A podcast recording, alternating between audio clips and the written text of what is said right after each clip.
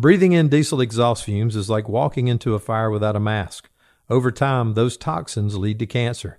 Protect yourself with MagneGrip, the easiest, most reliable exhaust removal system that features a true 100% seal to eliminate diesel exhaust fumes.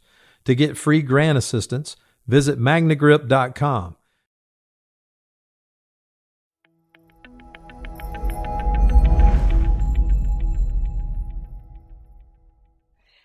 Um, hello, everybody. Um, I'm Dr. Beth Murphy, and if you've listened to any of my shows, you know who I am. Uh, for anybody that hasn't listened, I am a retired firefighter and I'm a uh, sorry a psychologist in private practice now. Um, and I am I'm married to John Murphy, and some of you may have heard him. He's often up and talking about um, you know legal stuff affecting the fire service with um, a few of the other guys, Curt Varone, Brad Pinsky, and Chip Comstock. Um, so they're a lot of fun. Sometimes I listen to them and I think, oh, that would be a great topic for psychology. Um, and and it's uh, it's really interesting how much um, what comes up in the legal realm has some pretty significant psychological um, components to it, put it that way. Um, but that actually is not what I'm going to talk about tonight. Um, I, as usual, I couldn't decide what I wanted to talk about. Um, and so I um, thought about like conversations I've been having this week and just kind of stuff that has been coming up. Um, stuff that comes up like for me personally and stuff that comes up for um, other people that i talk to. And and there was a couple things and and i'm hoping that i can uh mesh them together well enough that it makes some sense and will be useful. So um the the first thing um that came up was I was having a conversation with the medical doctor at uh, the um, Station 2 clinic. So um, they do all the, um, uh, what is it, the uh, 1582 annual um, medical exams. And um, and so we'll have these conversations sometimes and I, I like talking with her because uh, we think alike which is it's kind of nice. So we often will see eye to eye and we see some of the same um, problems or issues or or you know things that we would like to improve on. And so we were having a conversation about um, about a particular treatment center that um, somebody had brought to my attention. So it's a treatment center for um, uh, like trauma and uh, substance uh, uh use and abuse, and um, and so we were talking about that particular program. So um, most treatment centers are you know like 30 days, um, and then they'll they will recommend extending it you know, by 15 days or 30 more days or whatever. And this particular one has a minimum of 90 days. And unfortunately, there are some people that I can think of, um, or, you know, people I've heard of, um, that would definitely benefit from something like that. So it's, it's like, and they, the, this particular treatment center, they talk about how um, the first 90 days is like foundational um, and it's kind of where they get at a lot of the stuff that's driving the mental health symptoms and um, and then uh, teaching and reinforcing a variety of different coping strategies and then they're addressing um, you know like nutrition and phys- physical health like working out. Um, being outside, uh, socialization. I mean, all the things that are important to be healthy overall.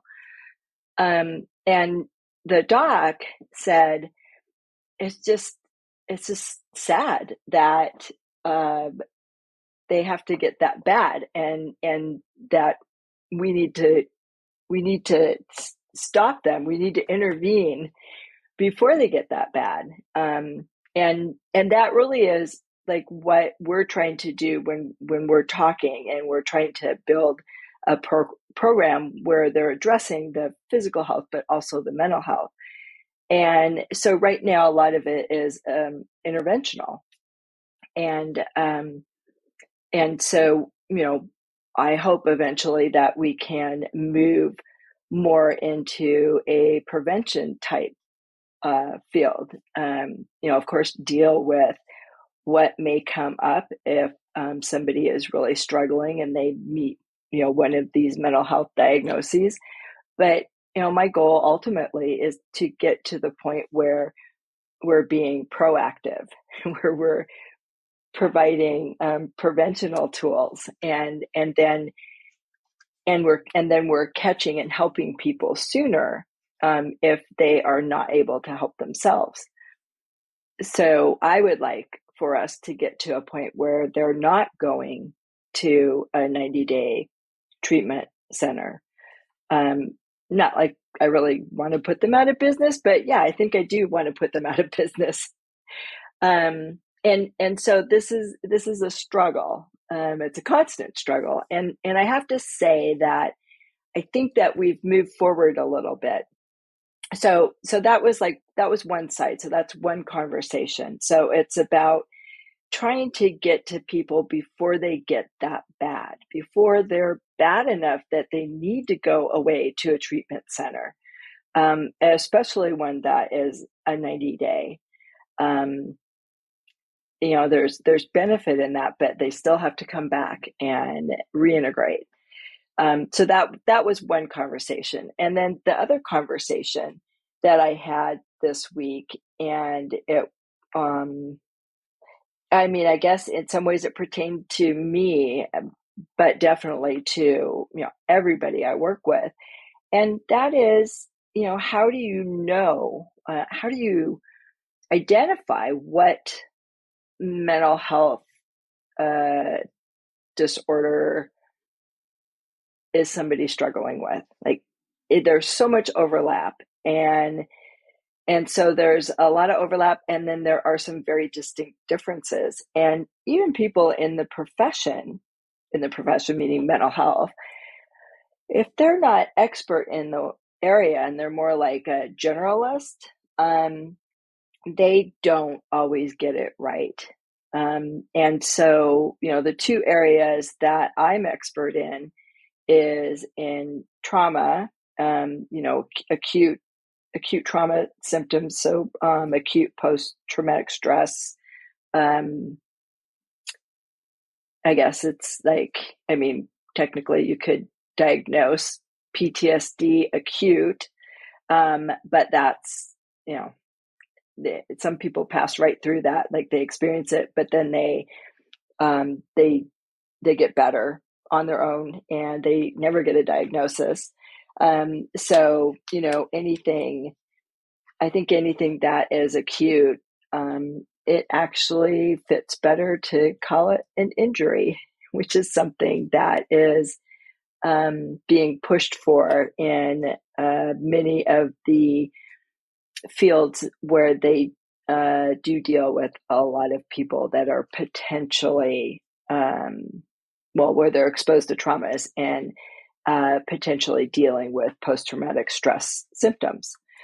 Um, so, anyway, trauma, PTSD, and then ADHD is um, these are areas that I am expert in, and um, and so I will often see um, like I I will see ADHD quite a bit in firefighters, and you know some people will think, well, you struggle with it, so you see it in everybody else. And it's like, well, I I suppose that, there's truth in that, but uh, sometimes what comes to mind is like it takes one to know one. Sometimes, um, and it's like the more I learn about it, the more I see how it manifests. Um, and and that's true of like any of the trauma related um, diagnoses.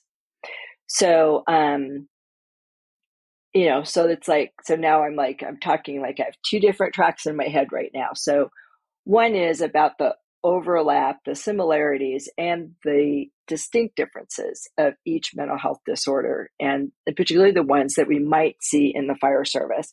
And then the other is, um, you know, kind of moving things into the place where we can move away from um, the uh, inter, you know, the intervention and and get more into like a prevention, or at the very least, to catch people sooner. And so I I think like in my brain, this goes together very well. Um, because I want people, one is to recognize when they're struggling sooner and to be um, okay with asking for some help if if you need some help and some guidance um, but also to help educate them so that they can maybe direct their own care a little bit um, when they do seek out a provider. Um, and and then ultimately to recognize um, the difference and understand what they might be um, treated for um, and what might be appropriate to treat first, um, because that that is an area where sometimes um, I differ from like um, a psychiatrist even. Um, because they may focus on something else and overlook what I see as being um, the real issue. So, so that's kind of what's been swirling through my mind a lot. Um, so, um, well, and then it's like, and then I've seen a lot of firefighters with PTSD, and um, and as they're talking, and I get to understand them and learn about them and learn about their history, I start to see like, oh, maybe they have ADHD. Now, this is the thing about ADHD is that it and I should say, so that's attention deficit hyperactive disorder. Um, and it's not the most accurate name for what it is. So um, it has been proposed that the name be changed to variable attention to stimuli trait. Um, because it's not that people can't pay attention, it's just that they may pay attention to something else. So they have variable attention. Um, and the interesting thing is, is that uh, the symptoms that we identify in ADHD, um, they can look a lot like what is identified in PTSD, um, also in depression, also in anxiety, um, also in like an acute stress reaction. Um, so pretty much anything that um, that affects you, um, it can potentially affect your cognitive functioning as well. Um, and so this this kind of overlap and what I've been seeing has like kind of stuck in my head quite a bit. Um, and and also how um, because I do deal with a lot of firefighters that are filing worker comp claims. Um, when they go to like their you know their normal doctor or a therapist um, and this is not true of all therapists but um, i've seen it in some like if they're more of a generalist um, they will listen to what the firefighter is saying and then they will also often offer up a diagnosis of like depression and anxiety well, depression and anxiety um, is also a huge component of PTSD. So, um, and and there's you know those are uh, potential differential diagnoses, or they can be comorbid, meaning that the individual can have PTSD as well as depression and anxiety. Um, and it would be more likely that depression would be present than anxiety itself. In fact, PTSD used to be classified as an anxiety disorder. and they have um, they changed that in the recent diagnostic manual. So when we moved from DSM four to DSM five, um, they moved PTSD out of the anxiety um, disorders. So that it's like its own separate um, category as a um, an acute it's a acute response to traumatic stress. So, um, and and then as symptoms persist, then it it can shift to PTSD. Um, so the problem is is that there's so much overlap, and because there's so much overlap, um, and people may not know the differences, um, some people can get misdiagnosed, and and it doesn't always mean that when they have PTSD, they're misdiagnosed with depression and anxiety. Sometimes they're diagnosed with depression and anxiety, and and they all their you know their treatment interactions with mental health professionals are along those lines. And and this is glaringly important when somebody gets diagnosed with PTSD and they file a worker comp claim and it gets denied and then they're having to um, fight for it. And then the um, the opposing party will bring up well you were diagnosed and treated with depression and anxiety and you know now you're saying it's PTSD and it's like well it was PTSD all along. It just didn't get appropriately diagnosed so um so what do we need to know about this? I'm like, what can I tell you that will help you so that you can be somewhat um, educated about this so that you can be a better advocate for yourself? Because this is an area that honestly is difficult for um, mental health professionals. I mean, if it wasn't, then, you know, we wouldn't have a lot of misdiagnoses. Um, you know it's not like we can take an x-ray and go oh yeah right there i see i see a little fracture of uh, ptsd in there um, and it would be wonderful if we could do that but we can't um, and and the problem also is that a lot of times individuals that are struggling and maybe they are just at this kind of lower level where they don't meet full criteria for PTSD, but they are in fact experiencing more of a um, kind of a depressive episode, or um, or maybe um, I see a lot of like an anxious depression. Um, it's pretty rare to see just anxiety. Um, usually, there's something else going on with it, but um, you know, it's like if somebody was performing, living, and they they were just fine, and um, and they didn't have a history of depression or anxiety um, or PTSD, then that person potentially could experience a lot of stressors, you know, traumatic stress and day to day stress, and have some symptoms that are part of PTSD um, but maybe more so of depression. And in that case, um, they may end up getting diagnosed with depression, or they may not get diagnosed with anything because this kind of creeps up. It's a slow, insidious process often.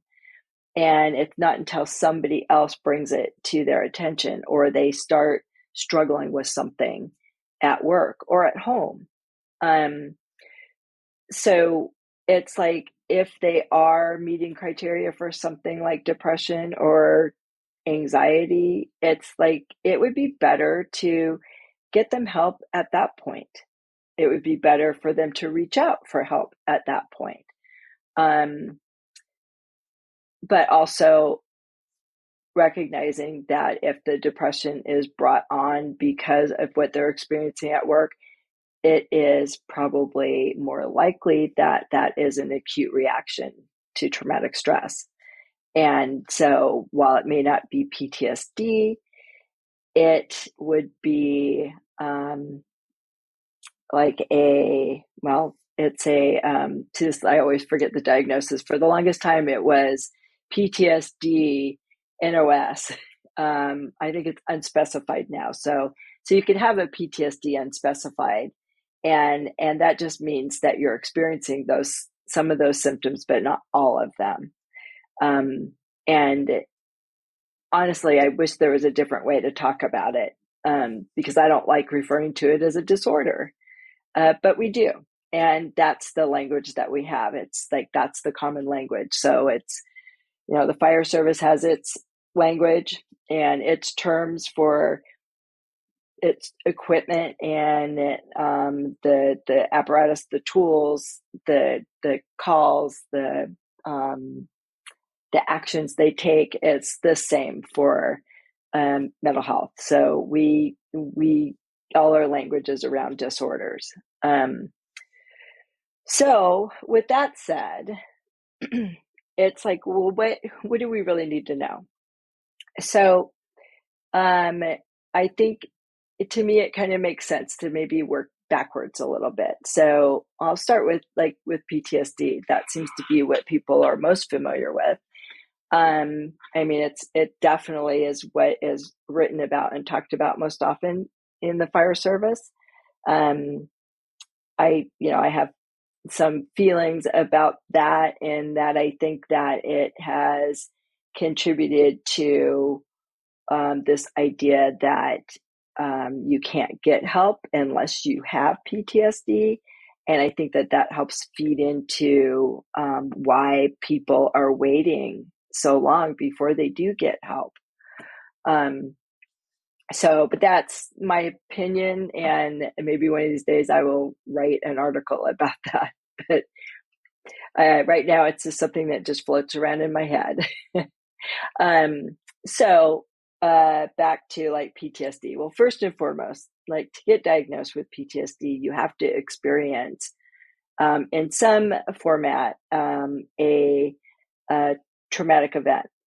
And there are, um, they, and the DSM 5 uh, defines what those traumatic events are. Um, so it doesn't include all of all of the potential events that do contribute to PTSD, um, like the ICD. I think there it's we use the ICD ten, but I believe that um, the rest of the world uses the ICD eleven. I think that that's in effect now um, they recognize um, interpersonal traumas as contributing to uh, PTSD. So it's it's like they take that um, they take they take it a little bit further. So um, people who are uh, bullied or um, uh, harassed in any way, discriminated against, it's like they often will present with the symptoms of PTSD. And if that is the case,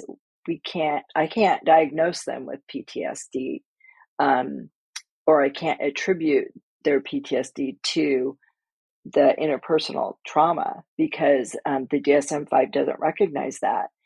And, um, and so also um, the people that may be determining like whether this is um, something that's work related or not um, you know they don't they don't recognize it. So if the dsm-5 doesn't state it then they don't recognize it either.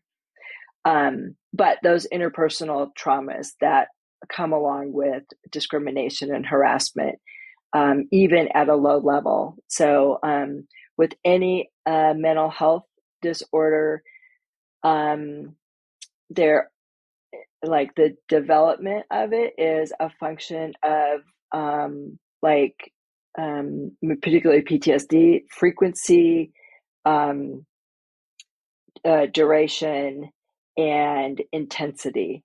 So you can have, you know, one event that is of a long, intense duration. So long duration and very intense.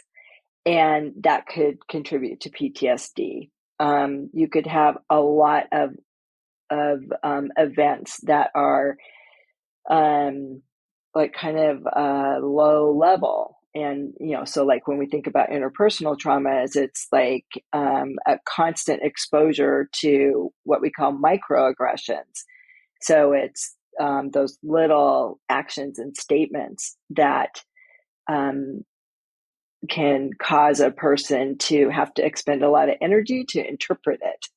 Um, it's it's like these little jabs and little put downs, and they're often hidden by um, oh hey I'm just joking um, that kind of stuff. I mean exposure to that constantly, so you have like high frequency but low intensity um, and and duration it's not that it has like one constant long duration but it's like if you're frequently experiencing it throughout you know the course of all year or more then um, that can lead to uh, development of ptsd um so anyway but the uh, back to like the traumas so it's like most of the traumas that they recognize would fall under like it's part of it's part of your job. Um so um you know it could be like natural disaster it could be a fire it could be um any you know like violence um either witnessed or directed towards you and that's something i've heard a lot is um, because a lot of the calls like seattle definitely but a lot of the departments um, and i'm sure this is true across the country um, there are a lot of homeless individuals and um, and then also um, you know substance ad- addictions and overdoses. Um, and so there is a lot of violence that is perpetrated by some of the homeless people against the firefighters who are there to help. Um, and so that's you know that's part of the job, but it also is something that happened to them. Um, and then yeah, there could be um, you know like for military. Um, I mean, so like military, uh, military, um, seeing combat, um, being a POW. Uh, that's that's one uh, section also. Um, so anyway, but there are it's it pretty much is any of those uh, traumas that potentially would cost you your life um, in some way, shape, or form. And then it can be something that happened to you. It could be something that you witnessed happening. Um, so, uh, like watching a vehicle in front of you get, you know, like smashed to pieces and, and, um, and then seeing what happens to the passengers. Um, it could be like learned about it. Um, this is something I know affects a lot of fire departments is like when you lose a member of your department. Um, you didn't have to, you know, know that person closely, like, like, you know, they may not have been your best friend, but it's somebody that you knew. And then you find out that they, they died in some way.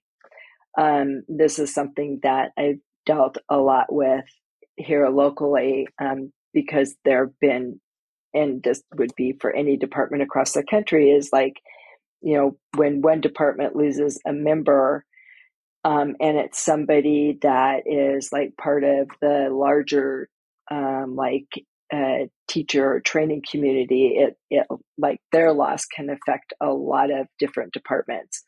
Um, and so losing somebody like that um, that would be learned about unless you were actually with that person and then that would be a witness um, and then and i already had said you know it's part of your job um, uh, and it's like the learned about it part is not like watching it on the news um, they they made a distinction about that.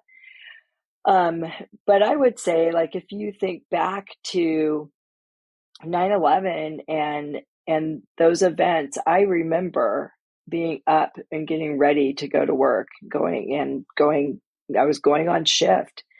And um that event and watching it on TV, it's like it had a profound effect on every firefighter. So I I think that even though they say it can't be something that you have seen on TV, um, I have no doubt that things like that have an an impact. Um, so um, that's why when somebody's struggling, I always tell them, "Well, don't watch the news."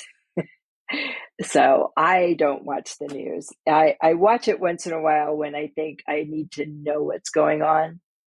But um, when I've heard people's stories all day and um, heard what they've gone through and how they're impacted and how they're struggling, it's like I don't I don't want to watch the news. I used to watch horror stories because I liked that. Um, I liked you know activating my alarm system and I don't do that anymore. It's like, I don't need to do that. Um, so I recognize that those things are um, not helping when I'm trying to calm down. Um, and so I will advise people don't watch TV.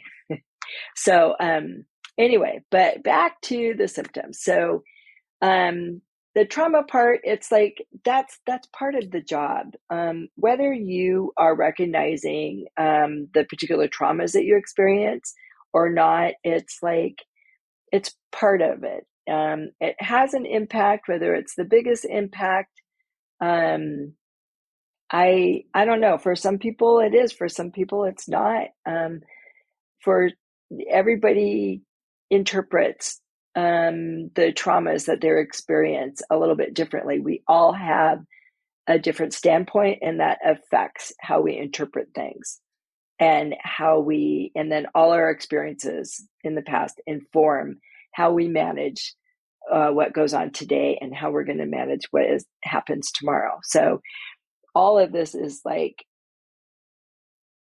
very unique for each individual. And so um, there's common language around it, but what that might look like could be different, and how the person experiences experiences it can be different.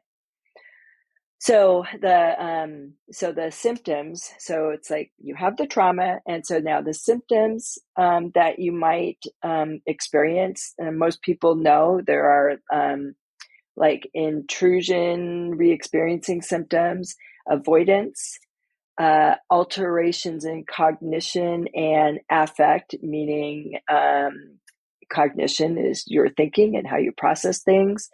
Um, so there can be some issues with how you think and process and make decisions.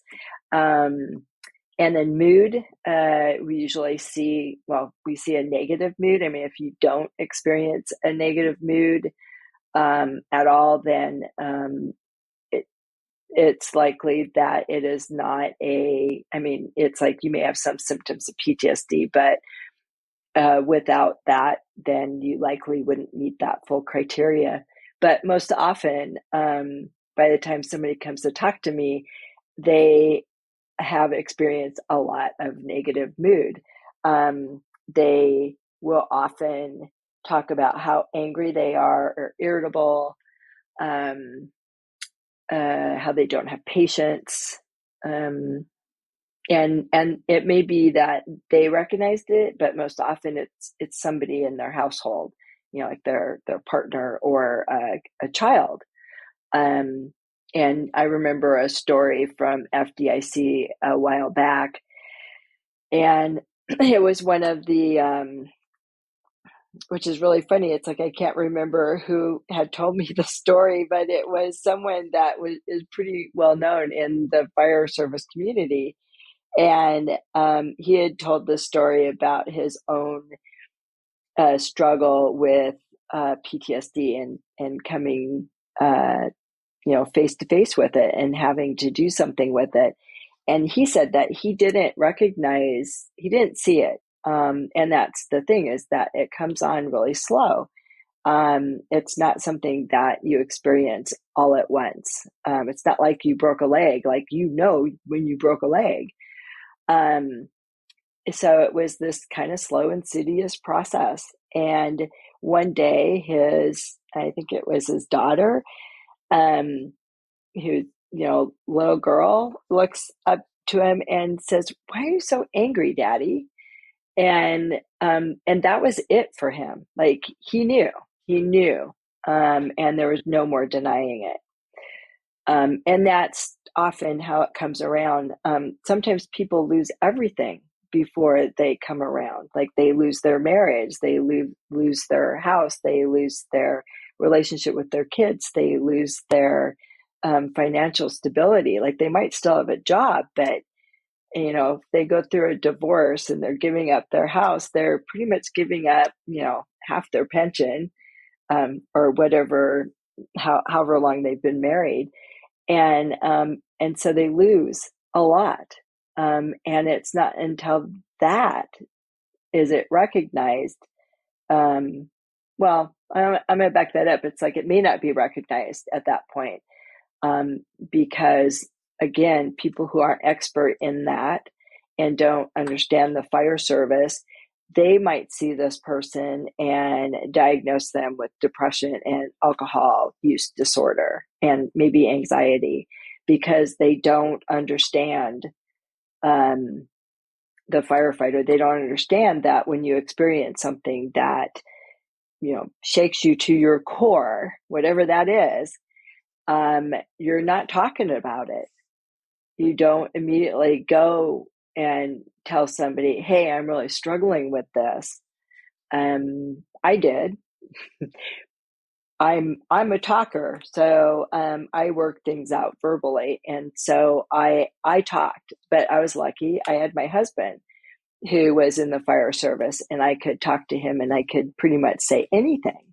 Now, you know, the fire service I was in, and the fire service he was in, there was a big difference um, because of like when he got in versus when I got in, and then him being a, a white guy, me being a woman um, we definitely had different experiences, but you know, there's there's like kind of these larger commonalities, and so it was enough where I could talk, and he listened, and and he got it. I mean, and even when um, even when it involved uh, like discrimination, um, and I mean, not so much I would say harassment. It was more like discrimination um, like he took the time to listen and to try and understand from my perspective and i i give him a lot of credit for that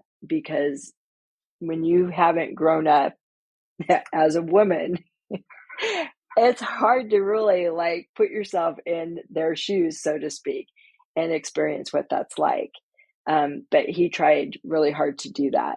Um, and so I really appreciated that. So it helped me a lot with, to be able to talk. Um, uh, so, um, you know, it's like, I think like because I was talking, some of the symptoms would have been made more obvious um, if they were if they were present and they were persistent. So like the alterations in cognition and the and the negative mood, um, he would have seen that and heard that.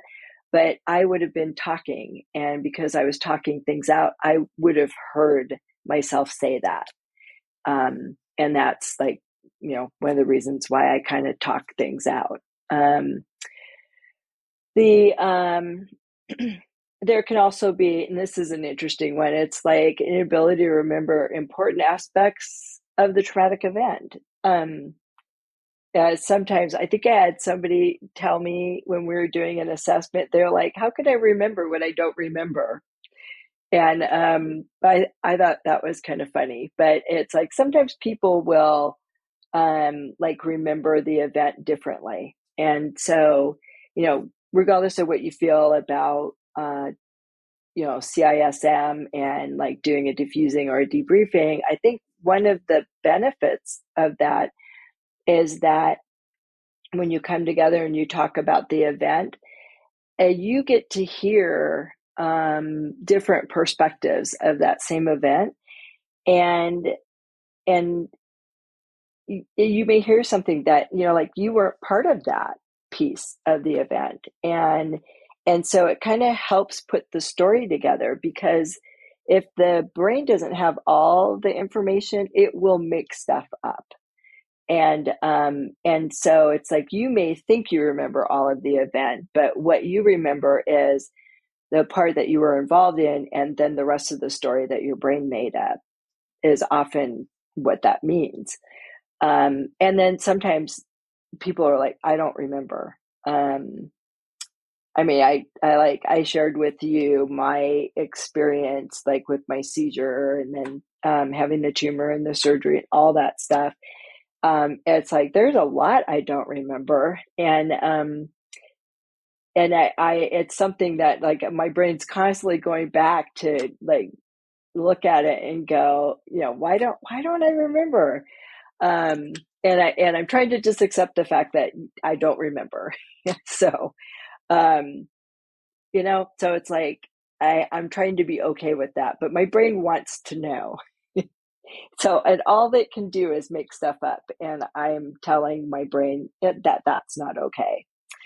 Um, so um but the negative so negative thoughts and feelings and then distorted beliefs um so i've seen a lot of people develop um like almost i mean i don't really like this term but it's a, it often is one that gets thrown out there but like a, a paranoia um so they can get paranoid like people are out to get them um the the department is out to get them. And you know i hear some mm, think about it on a continuum and i hear a lot um of this like kind of played out like at a lower level, uh, the lower end of the continuum, where um, uh, the common statement is um, the department doesn't have my back.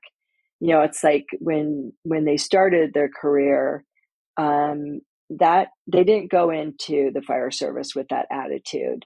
Um, and and it is true that there are leaders in the fire service world that they're probably not the best leaders and maybe they shouldn't be the chief of the department.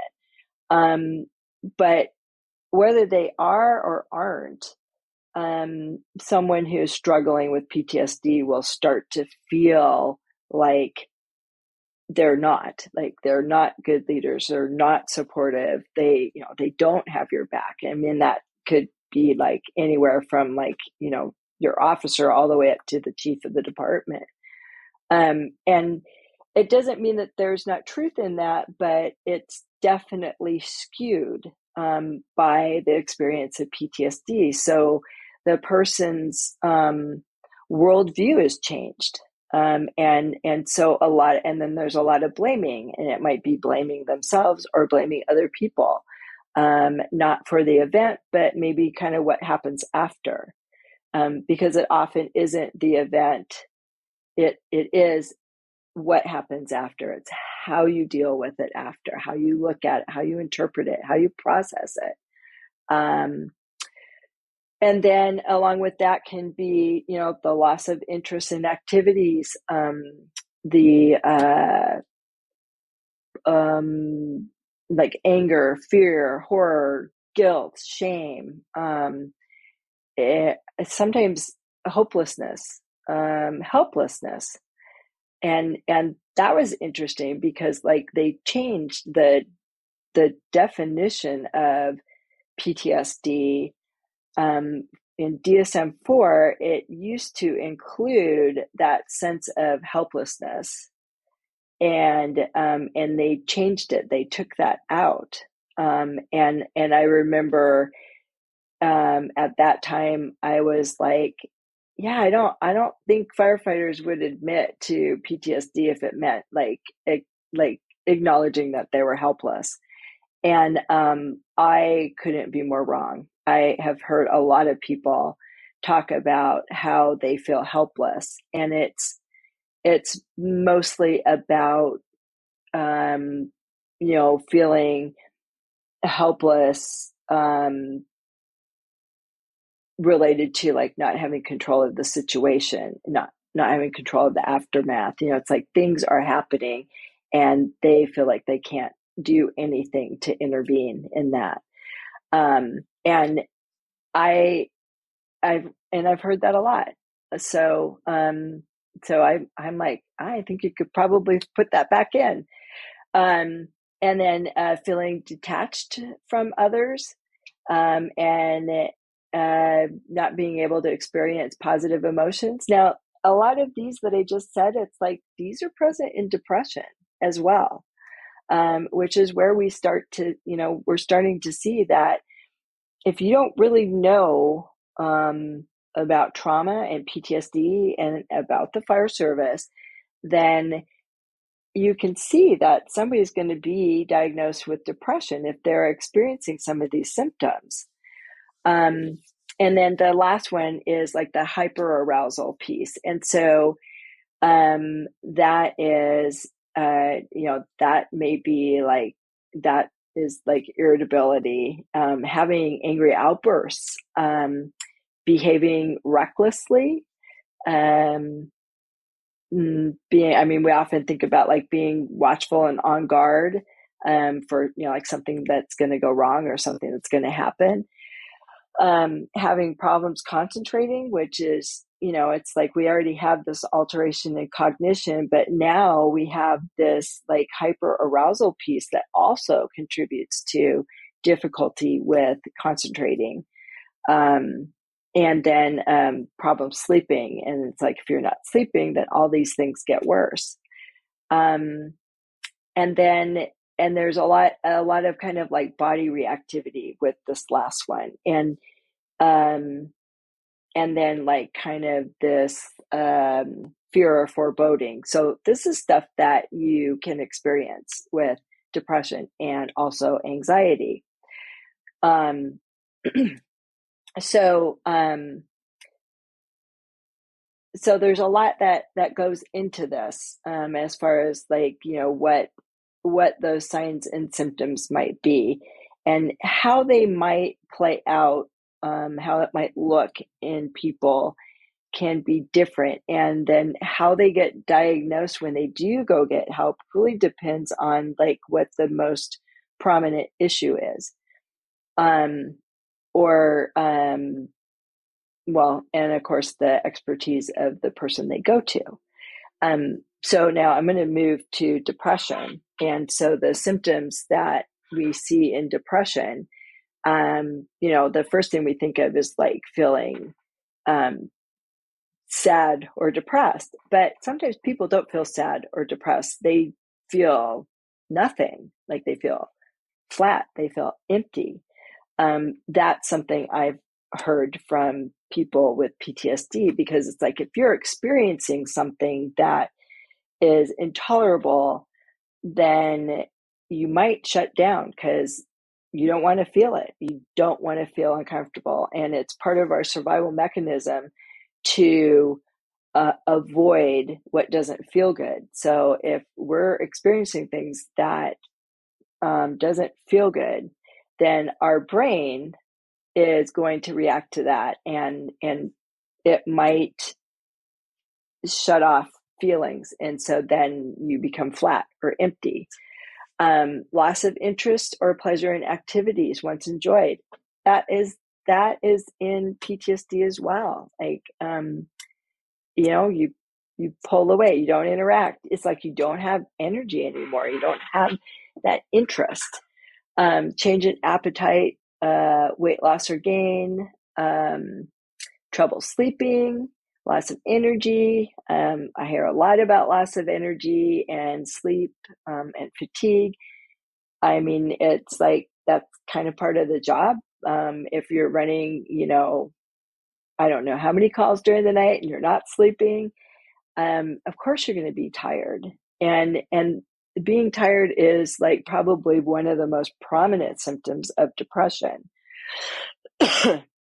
And because depression feels low, it feels unenergetic.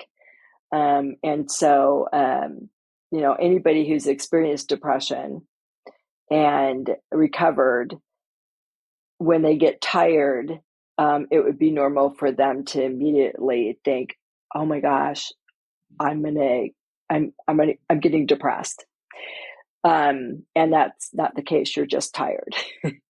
um, and then there's, um, uh, you know, increase in purposelessness, physical activity. Um, so you might see like uh, inability to sit still, pacing, um, fidgeting, uh, hand wringing. Um, I mean, basically, you, you, just can't sit still anymore. So we see that in um, PTSD with the, um, you know, like the that activation that we have in the body, and then in um, in just like any way to try and avoid what we're you know avoid feeling what's unpleasant um feeling worthless or guilty that again that's a similar symptom in ptsd um particularly like the the guilty piece. But there is a lot of that uh worthlessness when you experience ptsd um, because ptsd interferes in your ability to do the job and when you can't do the job then that's where you feel that you're worthless or you start to um, feel like you don't have purpose. Um, and and so anything that gets in the way of being able to do the job in a way that you feel competent is going to contribute to that sense of worthlessness um, and uh, difficulty thinking, concentrating, or making decisions. Well, we just like said there, there it is. It's in depression. It's in PTSD, um, and then thoughts of death or suicide. Um, that's that's present. It's not explicitly stated in PTSD, but it's like you, you know, the job is one where you see death and um, and maybe you make jokes about death. Um, and then we know from um, everything that has been talked about and and the the data that's been collected by uh, Jeff Dill and the Firefighter Behavioral Health Alliance, we know that suicide is a huge problem in the fire service. Um, and so it's like pretty much every symptom that is in depression is present in some way with PTSD. And so if somebody comes in with PTSD and they and the person they're seeing is not familiar with the fire service and they're not, you know, expert in trauma and PTSD, they're going to diagnose the person with depression and then they might throw in anxiety because um, of the the um, the hyperarousal and reactivity piece of PTSD. Um, so you know, it's like so we're seeing people get diagnosed with depression when they really have PTSD. Um, and it's not like I want to like diagnose everybody with PTSD. I mean, I think that people do experience depression, and it might be something that is more of a um, like uh, I don't know. Maybe it's it falls under more of like an adjustment disorder or an acute stress disorder. Um, you know, something where they're just having a hard time dealing with some uh, what happened and so they're having some symptoms that are difficult to manage. Um, and it's like that's when we would like to see people. But we also want people to be educated that it's normal to have a stress reaction. When you experience a traumatic stressor you will have a stress reaction. and so, a lot of the things that are present as symptoms in PTSD, you will experience at some level, but it will come, you will experience, and then they will go away. Um, and a, a lot of people at any one time may have met criteria for PTSD, but it resolved on its own over time. And that's not to say that there's no residual of it um, there might be some, but it's not um, meeting full criteria and it's not disrupting their life. Um, so we talked about that. We talked about depression, and then just looking at anxiety. I mean, most often we see um, in people, we'll see like a general anxiety. Um, sometimes people have um, like social anxiety, uh, where it's difficult for them to be around other people, and they can, you know, they'll do everything they can to avoid it, or they'll get tongue tied if they're out among people. They don't know what to say. They might start sweating. Um, sometimes people have um, uh, phobias of things that specific phobias um, that can be uh, interfering. Um, so, like fear of flying or fear of spiders, fear of snakes. Um, if you uh, fear of the outdoors, I mean, if you have those fears, um, and they interfere in your functioning in um, you know uh, your personal life school work something like that then you might get diagnosed with that specific phobia. Um, but you can have a fear or phobia and and it doesn't disrupt what you do. So it's like i have a fear of spiders or not so much now um, having a seizure I don't know why, but it changed my brain. So I'm not afraid of spiders anymore. I don't necessarily like them. They can still surprise me. But um, yeah, I mean, having that fear of spiders, it didn't make me stop doing things. Like I didn't avoid like being outdoors in the trees. I am surrounded by trees. There are so many spiders. Um, we we have a an understanding. They stay outside, and I kill any of them that come inside. Um, but it's like that fear doesn't restrict what I do. Um, so if if you have a fear and it restricts your life, then it's possible you would be diagnosed with that particular phobia. Um, so uh, with um, now I was I was talking about anxiety. So anxiety, you're going to have this um, uh, like uh, rapid heart rate. I mean, so it's it's like a lot of the stuff that you experience with PTSD. Definitely, you're going to see in um, generalized anxiety disorder. So, can they have you know rapid heart rate? You may feel like your heart's pounding out of your chest. Um, you may sweat. Um, you may like find that you're trembling or shaking, um, and that is like a, an after response to like a, getting a dump of adrenaline. Um, so like when you are faced with something life threatening, like you would during the course of your job, then you're going to get that activation of your um, alarm system, your fight flight system. And so you may find that you're trembling or shaking after, like after you do whatever it is you're supposed to do, you may find that you're shaking. Um, and this would be part of, um, you know, like a, um, of an anxiety disorder or like moving into a panic disorder. Anybody's had a panic attack. Um, so there's a lot of like worry and tension and um, and a lot of physical symptoms like the heart rate increase, the sweating, the shaking, um, feeling restless, um, so being fidgety, not being able to sit still. This is what we talked about with PTSD. Um, feeling on edge, um, easily fatigued, difficulty concentrating, uh, problem sleeping, um, it's like these are all symptoms that you see with PTSD. Um, and then, you know, like if we move more towards like a panic disorder, so um, I know many people have experienced a panic attack. Um, in the fire service, it's like I'm sure you can think about um, the many calls that you've gone on because somebody called thinking they were having a heart attack, but really it was a panic attack.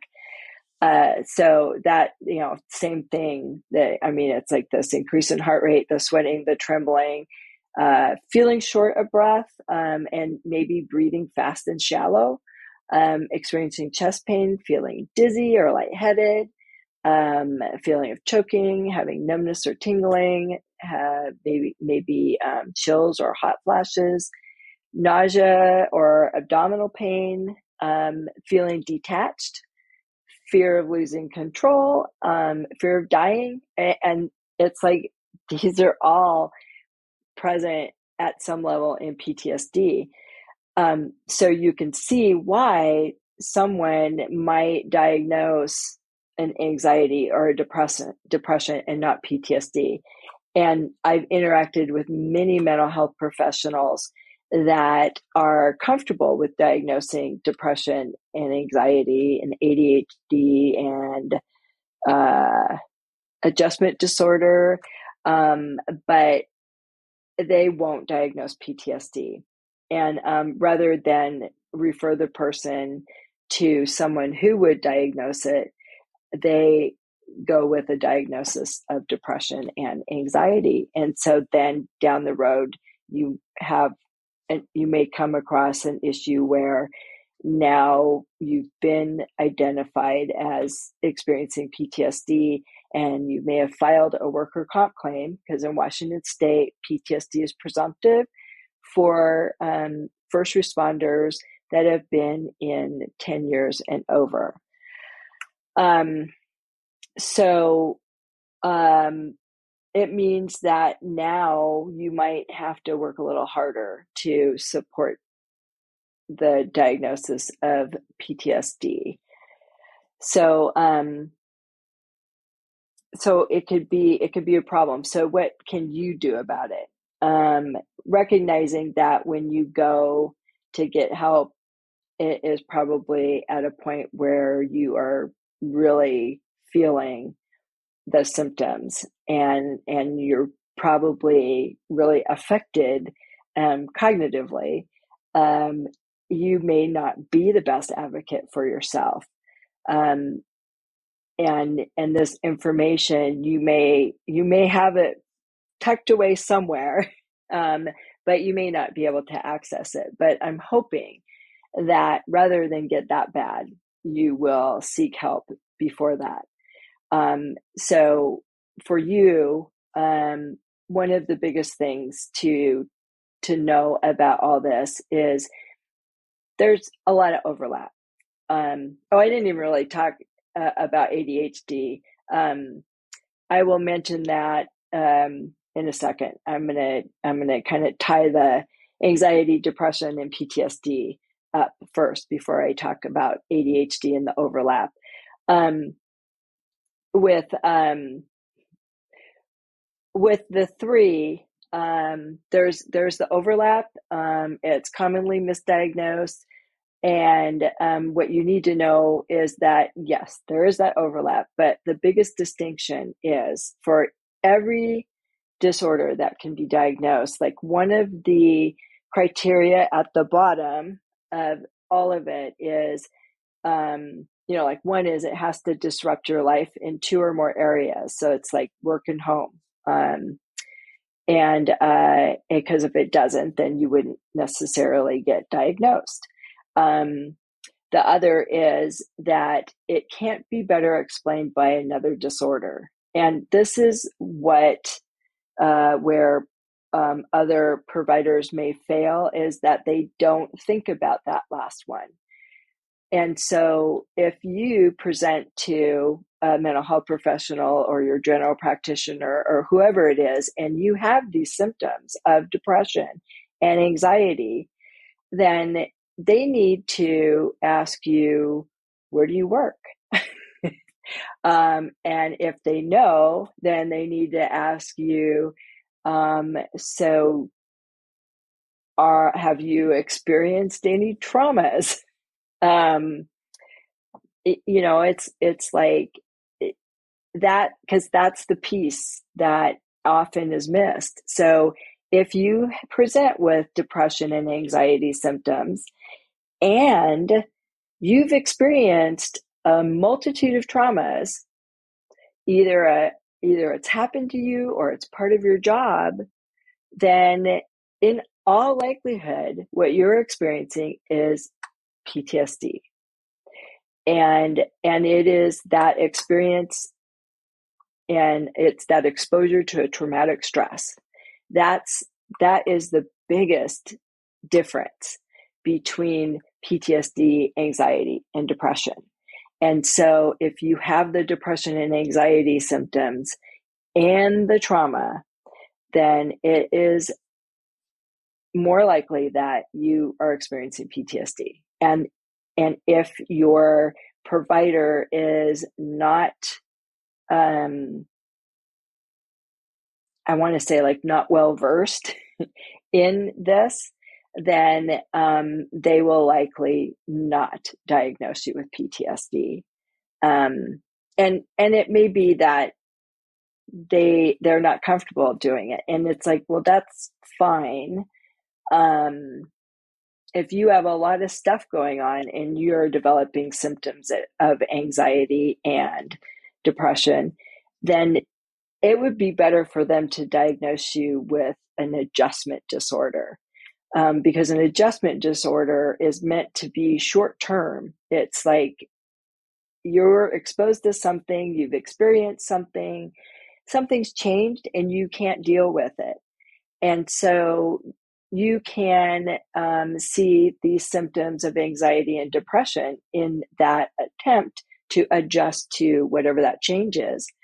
And so if um, your provider diagnosed you with adjustment disorder, then the understanding is that it is a somewhat short term. Um, so it's generally the expectation is that adjustment disorder would last for six months. Um, it can last longer if there are um, like a continually changing, like if it's a dynamic situation, then you might see um, adjustment disorder be like more of a longer term uh, diagnosis.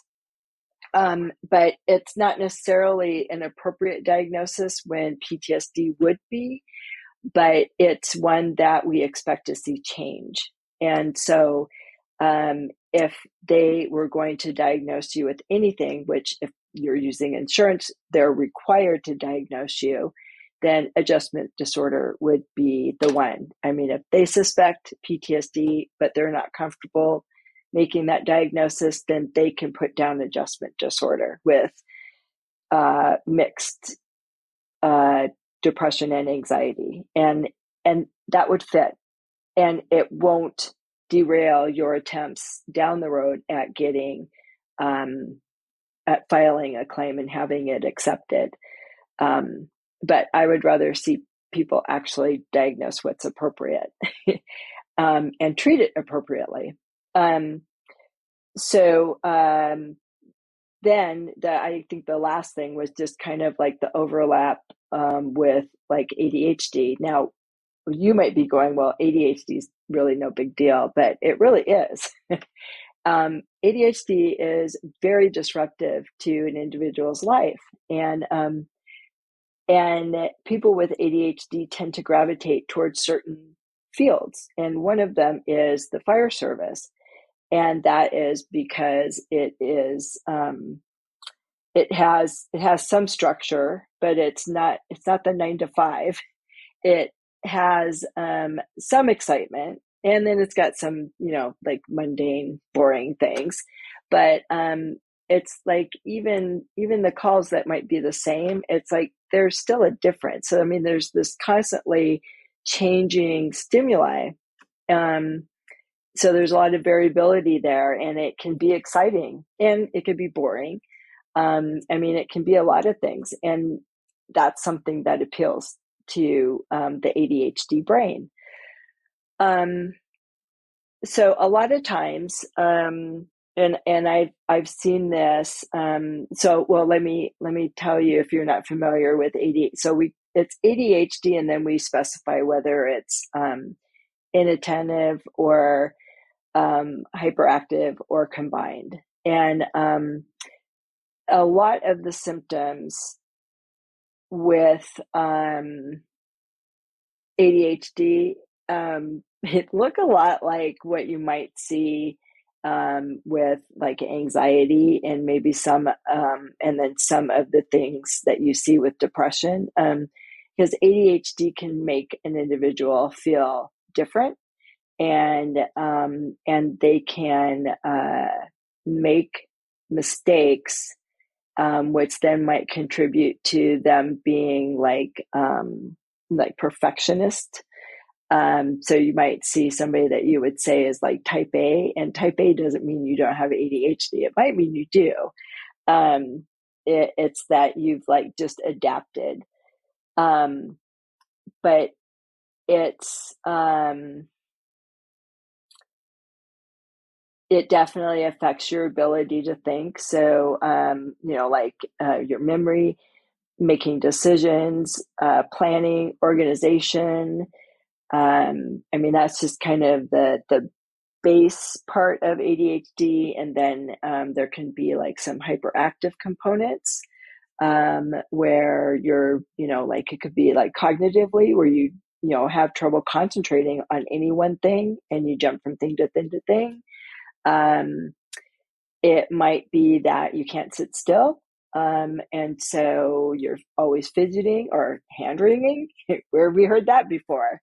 Um, or um, or you know, always playing with a pin, or always moving your feet, or it's like you know, you can't sit still. Um, uh, there's um, on the assessment that they often use for ADHD. There's a question on there that is like how um, how often do you feel like you're driven by a motor? Um, and people are like, I don't feel that way. Well, it's like pretty much every firefighter I've ever talked to that is struggling with PTSD, that would be something that they describe because they can't sit still. They have to be doing something part of that is the brain's attempt to distract you from what you're experiencing. Um, some of it can be, you know, you consciously choose that. Some of it is you're just driven to do that, and um, and so that one is often, um, I mean, it's a symptom that could be ADHD, but it's a symptom that could be um, PTSD. And so there are a lot of times where somebody gets diagnosed with PTSD because they um, they have all these symptoms that actually meet criteria for ADHD, and then they have the trauma piece. Um, and then they mo- might also experience depression um, because um, that also is is present in some way with ADHD, and it's not so much a symptom, but like a side effect of having the symptom. Um, and so, um, and it's possible that you can have both. So having one disorder doesn't mean you are immune from developing anything else. So um, it is all these things can be comorbid, meaning they can exist together.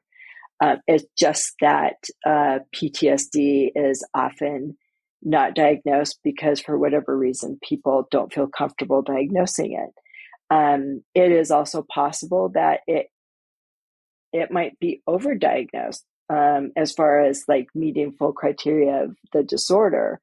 Um, I would say that a very high percentage of firefighters experience some of these symptoms. Um, the number of firefighters that may actually meet criteria, I don't know. Um, the numbers are all over the place for that. Um, you know, it's like I think I've read um, some research that has put it as low as 4%, and then I've seen some that's been over 50%. Um, but I would I would agree that over 50% have experienced some symptoms. Um, and and they may have some persistent symptoms. Um, I tend to believe that the number that meet full criteria is lower um, maybe more than 4%. But I, I think it's on the low side because I believe that firefighters in general are quite resilient. Um, and, and that is why I do this um, because I want people to be uh, educated a little bit. I want, I want you to have an awareness. I want people to come get help when they're struggling a little bit or better yet if they want to come and get a baseline and and like make sure that they have adequate coping strategies. And and i do believe that most people that come into the fire service have adequate coping strategies. It's just that if you keep doing the same thing as you're exposed to different things eventually those can be overwhelmed and um, and you need to have more. You need to have more tools. And so you know coming in to to learn like what else can i do? Or or learning how to process things uh, being okay processing things. Um, it's okay to shut and i don't know if i want to say it this way but it's okay to be on a call and kind of shut down emotions um, as like most firefighters will say they compartmentalize so that's okay but you have to take it out and look at it when you're done and process what it is because you need to be able to incorporate that experience into all your other experiences so that it is useful for you for the next experience. And anything that you compartmentalize and don't go back to, it is not going to be stored appropriately. And so it's important to come back to it and look at it and acknowledge it. Acknowledge whatever negative thought might go with it. Acknowledge whatever emotion you might feel with it. Um, acknowledge how it makes you feel in your body. Um, if you can do that, then there's a good chance that you will never develop PTSD.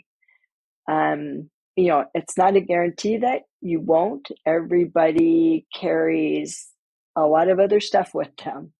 Um, but being able to face it and sit with that uncomfortableness and to learn from it, it goes a long way. So it's it's not so much what happened to you, but what you do with it. Um, so that kind of goes back to that. And I feel like I wanted to say more about ADHD. Um, it's just that I've seen a lot of people misdiagnosed. Um, I've seen it missed. I've seen, I've seen it. Um, you know, they've been told that they don't have it. Um, it you know, it's like if it doesn't get diagnosed in childhood, then a lot of doctors won't diagnose it in adulthood um, because they look at it like, well, if you really had it, you would have had it when you were a child. Um, but it's like, that's not true. It's like you may have had it as a child, and for whatever reason, it wasn't picked up. And, um, and then as an adult, it's not that you suddenly developed it. It's that you are now under a lot more stress and having to use a lot more of your resources. And it means that then the symptoms that you experienced when you were a child, and maybe you were able to um, adapt and find a way to um, work with what whatever was coming up um, and now it's coming up and you can't do anything about it. Um, so it's like your resources are overwhelmed. Um, I recently had somebody that I re- that I diagnosed with um, PTSD and with ADHD. Um, and while I, I understand that PTSD can have some very severe cognitive symptoms um, or some uh, severe cognitive uh, dysfunction that comes along with it. Um, there was like a pattern of cognitive dysfunction that really sounded a lot like ADHD. And when I asked about childhood, it fit. So that is something to know about that is that if you did not have any symptoms present when you were a child, you don't have it now. and you may not know like, well, what would that have looked like? Um, so I I listen for and ask questions about well, how did somebody do in school? Um, some very smart people can have ADHD and they can do well in school, but they may say, well, I, I got really good grades um, and I worked really hard. Well, that is an indicator of like, hmm, maybe I want to ask more questions Um, and then I will ask more about like, well, what was their favorite topic? Like, what did they do really well in and it felt like they didn't have to work? And what did they struggle with and they had to work? Um, because with ADHD, there's always going to be something that you like. And when you like it, you're going to focus on it. Um, so they may tell me, like, oh, I was really good at math, it came easy, but it's like, ah, reading, that was kind of hard or um, yeah, I really didn't like physics or whatever it was. Um, they may they may say that there was something that they struggled with. Um, the other thing is like they may get uh, comments on their report card, and they may remember um, that they got comments like um, not working to potential. Um, uh, they may remember just flat out being called lazy. they may remember themselves making comments of like why why does everything come easy to everybody else and i have to work so hard? Um uh, there may be comments of talks ex- excessively uh, doesn't stay in seat. Um, so it's it's like they may not uh, remember like what they were like in grade school, but they will likely remember some comments that were, was made when they were younger. And all those comments that I just shared, it's like if you remember hearing those when you were a kid, then in all likelihood you had ADHD. And so like what you present with now um, fits with ADHD and with the presence of those comments as a child, then that means that you likely are experiencing ADHD and you're experiencing now because your resources are overwhelmed. And so now you're having to work a lot harder. And so you may have some of the cognitive deficits that come along with PTSD um, or depression or anxiety um, but it's like more um, so uh, so that it, it may mean that you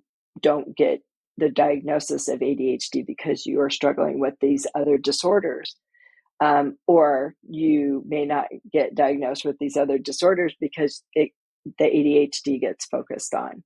Um, but again, it's like PTSD stands out from all of them because it has that exposure to trauma.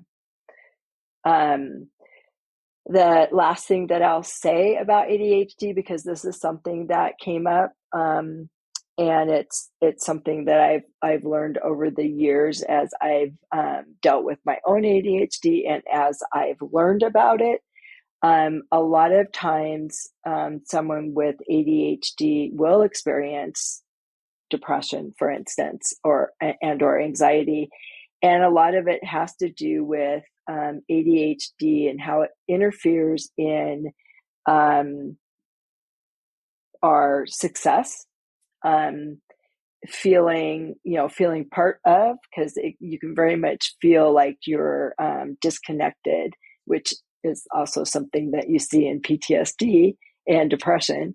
Um, but it's like you're not part of. I mean, because you think a little bit differently. Um, I think a good way to look at it is um, I use a MacBook, and uh, ADHD, the ADHD brain is like a MacBook, um, and then everybody else around is a PC. And and most people expect you to operate like a PC, and a MacBook does not. Um, it it is a little different. It does the same things, it just does it differently. Um, you can't run, um, you know, like Microsoft software on your Mac unless it has been specifically made to run on your Mac.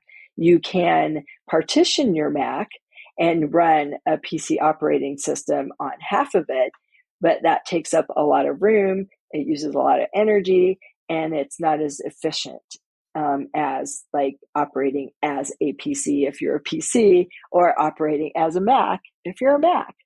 Um, so, um, so it's like what that all means is you could feel very different, and um, and so when you finally get to that point where you can get diagnosed, um, you may be struggling with depression. So I've seen a lot of people go to get help for depression when their depression was caused because of the ADHD.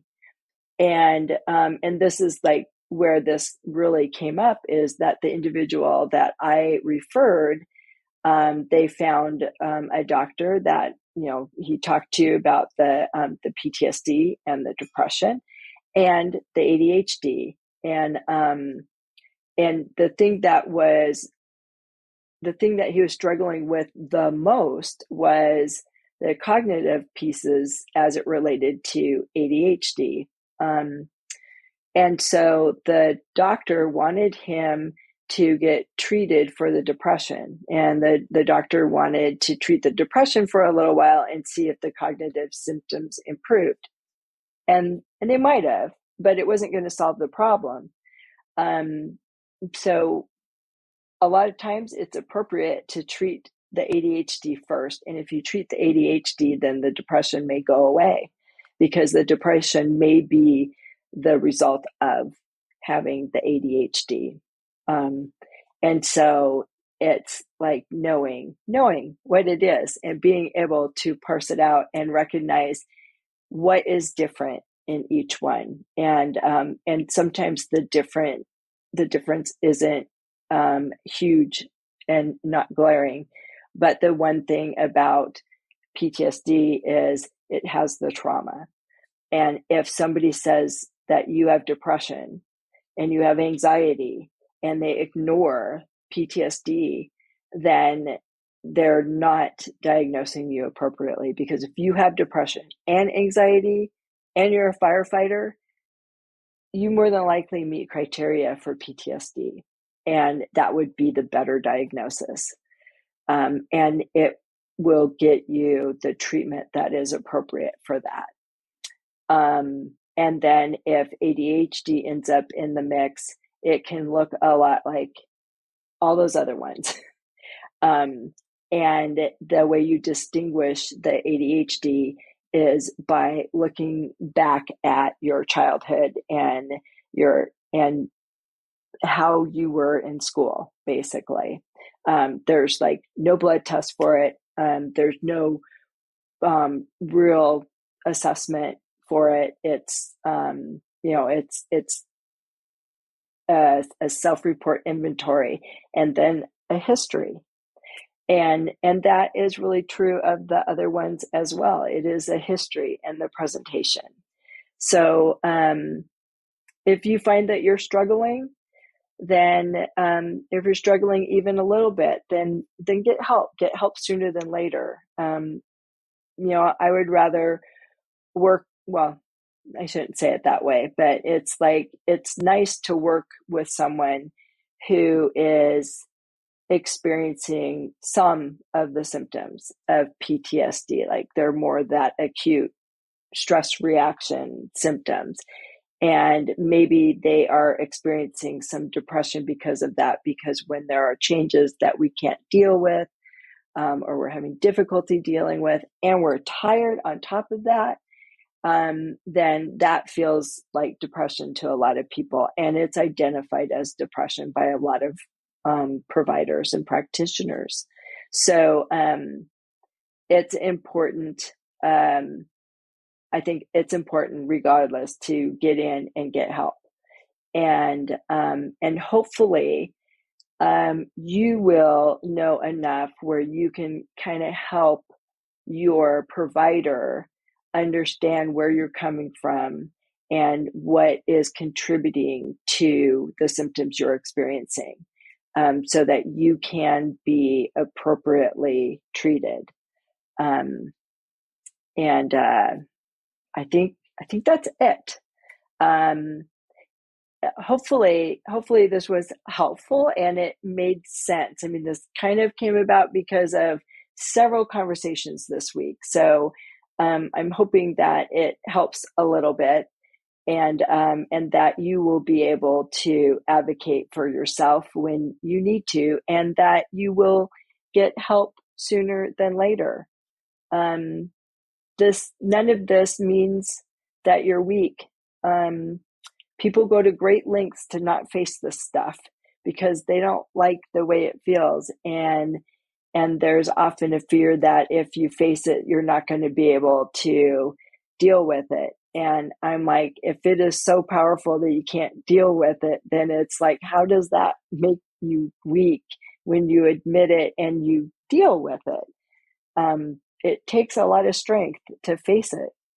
Um, if it was easy everybody would well I, I, probably wouldn't be here. If it was easy everybody would have figured it out and um, i wouldn't be needed. So um so uh if you need help um you know you can you know you can always reach out to me and ask questions. Um and uh and and or find somebody um close to you that you can talk to and and kind of uh, bounce things off of uh, talk to the person that you work with. Talk to your significant other. Um, you know, don't be afraid of of facing and acknowledging what you're experiencing. Um, everybody experiences something like this to some degree. Uh, so um, I guess that's it for tonight. so um, I think this was probably a long one, um, and I apologize for that. And um, I hope that you found it useful and um, have a great night or a great day whenever you happen to watch this. so take care.